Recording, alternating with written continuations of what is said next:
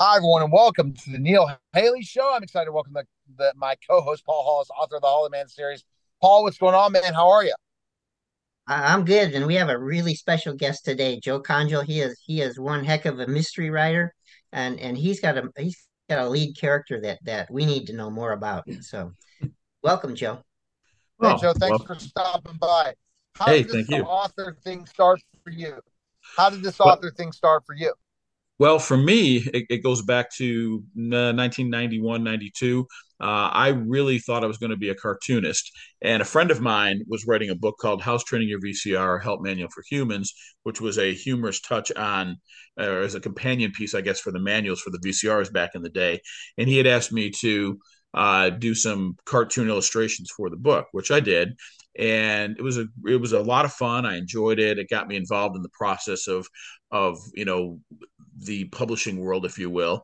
And I just decided from that point that I would try to write my own book, but I couldn't do a nonfiction like he was doing. So I went with with uh, mystery because that's my favorite genre, and that really kind of got me started. And that was back in 1992. Um, started writing the book uh, Dead is Forever, which is the first book in my series. Shelved it for more than 20 years just simply because it was time to raise a family and you know do the right thing when it came to making some money to make that happen and then picked it back up back in 2017 and published that first book then. So kind of an unorthodox way i guess of getting into it but that's really how it happened for me. Yeah definitely seems uh, pretty awesome uh, that how that began and then you decided to write the book right? When you had yes. the time. Yep. So tell us you know specifically the ideas how you came up with the idea for the book.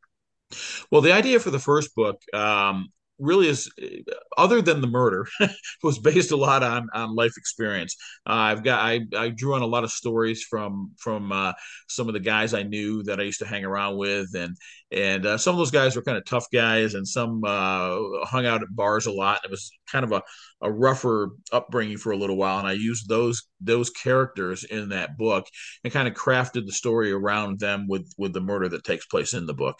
So that's really how that became really, I guess, the, the genesis for the series to come because I've still used those same characters through today. Are you into mysteries? Is that something growing up you like? Yeah, I, I, I really am. I mean that that's my favorite genre. That the private eye detective style mystery is really where I like to go, and and that's what I like to write. So, um, I, I really kind of had had uh, a real thing for uh, Robert B. Parker's uh, Spenser series uh, when I was younger and read all those books, enjoyed that, and really came up with a character that I felt um, really kind of does his character justice, if you will. All right. So, and then, so you grew up in this and said, I'm, I'm going to create my character based on that. Did you go back and watch some of that stuff or read more of that stuff to kind of really delve into that character and develop it? Yeah, well, I, I really couldn't. I, I couldn't. Your characters third book yeah, I couldn't make it the same character as Spenser. So what I really did is just took what I liked about that character, developed my own from there, and of course found my own voice in the meantime, and came up with a character that I felt um, patterned after that, but really is my own version of of really maybe even a little bit snarkier version of him. How many? How many? Um, so let's uh, talk about character development a little bit. Go Paul. Okay. Never mind. Couple. Okay.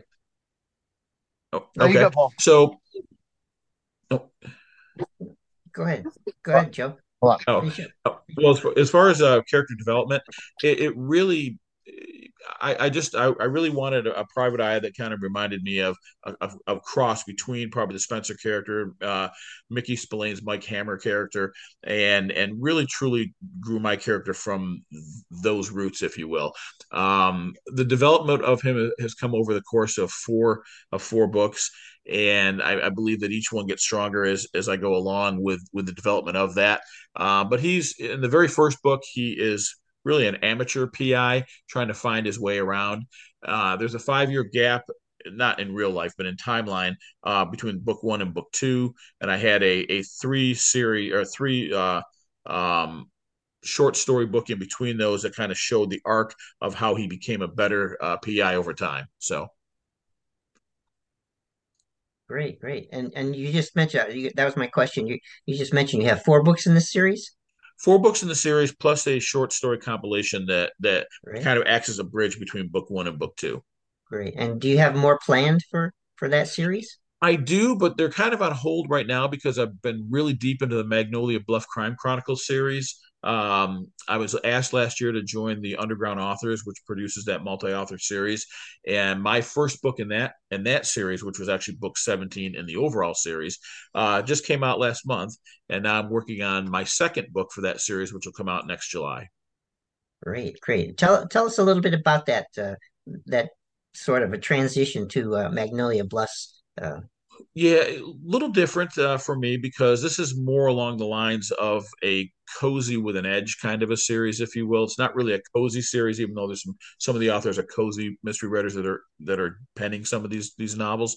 But for me, um, rather than having a private eye detective, I have a retired New York uh, police narcotics officer that's in, in this book. He relocated down to Magnolia Bluff, uh, gets uh, embraced in a murder very quickly, and uh, has to solve it because of the inept attitude and, and ways of the Magnolia Bluff Police Department. Um, so a little different than than what the uh, the other uh, the Tony Razzolito books are. Right, right. The the next the, your next uh, Magnolia Bluffs is going to be the same character. Same, yeah. I'm going with the same character. Um, I'm probably about uh, a quarter of the way into that right now, um, and it's a little bit harder edge than the first one. The first one was uh, me really trying to feel my way around Magnolia Bluff, if you will. So it's a little cozy, it's a little not. Um, there's a, a, a murder mystery in there, um, and a little bit of a love story kind of underlying in there, where he meets a girl uh, in Magnolia Bluff that he kind of falls for. Uh, the one I'm writing right now, however, has a much harder edge, and it has to do with a serial killer, so much different than than what the first one was. Serial wow. killers are always good. Yes. Now, so Paul, when I was listening to this, uh, just the creativity you're able to come up with and everything. Well, how do you having a series? How, what do your fans think of it? Like, and like the readers that read your all your series, what feedback do you get from them? Uh, the readers really enjoy it. They they like it a lot. I've I've had some really good feedback. I I have not had many people that have complained about the arc of the series or how it's going. Uh, matter of fact, they've got a fan favorite they've picked out, uh, uh, uh Vinny Gabriano, who's kind of the wannabe mafia guy, if you will, that actually helps the good guys uh, because he's not really a mafia guy. Um, but the fans really love him because he's from Brooklyn. He loves pizza, and he's uh, he's kind of the comic relief in the books, if you will. Uh, and people love it. And so I've kind of added a little bit more of him in there because of that. So I've taken their suggestions and expanded his character. That's fabulous. So that, that, isn't that great stuff? Paul, the the authors that are able to come up with these creative ends. And so the the newest book in the series, where can people find more information on it and all the uh, series? Uh, all on Amazon.com. Uh, uh, you can also find it uh, at I have a blog site, Joe Congel Fiction Stories.blogspot.com. Um, you can find the information about me, a little you know fun stories on there about me uh, and the books. Um, but the books are all available on Amazon right now. Oh, that's great, great stuff. Do you have any social media people can follow you as well? Yep, uh, they can they can find me on Twitter slash X, I guess. Uh, um, on Instagram, um, you can find me on Facebook. Um, Joe Congel author uh, will get you there on any of them. All right, thanks a lot, Joe. We appreciate you coming by. Absolutely, thank you. I appreciate it, Neil. All right, and you're listening and watching the Neil Haley Show, and we'll be back in just a moment. With Lucky Land slots, you can get lucky just about anywhere. Dearly beloved, we are gathered here today to. Has anyone seen the bride and groom? Sorry, sorry, we're here. We were getting lucky in the limo and we lost track of time. No, Lucky Land Casino, with cash prizes that add up quicker than a guest registry. In that case, I pronounce you lucky. Play for free at LuckyLandSlots.com. Daily bonuses are waiting. No purchase necessary. Void where prohibited by law. 18 plus. Terms and conditions apply. See website for details.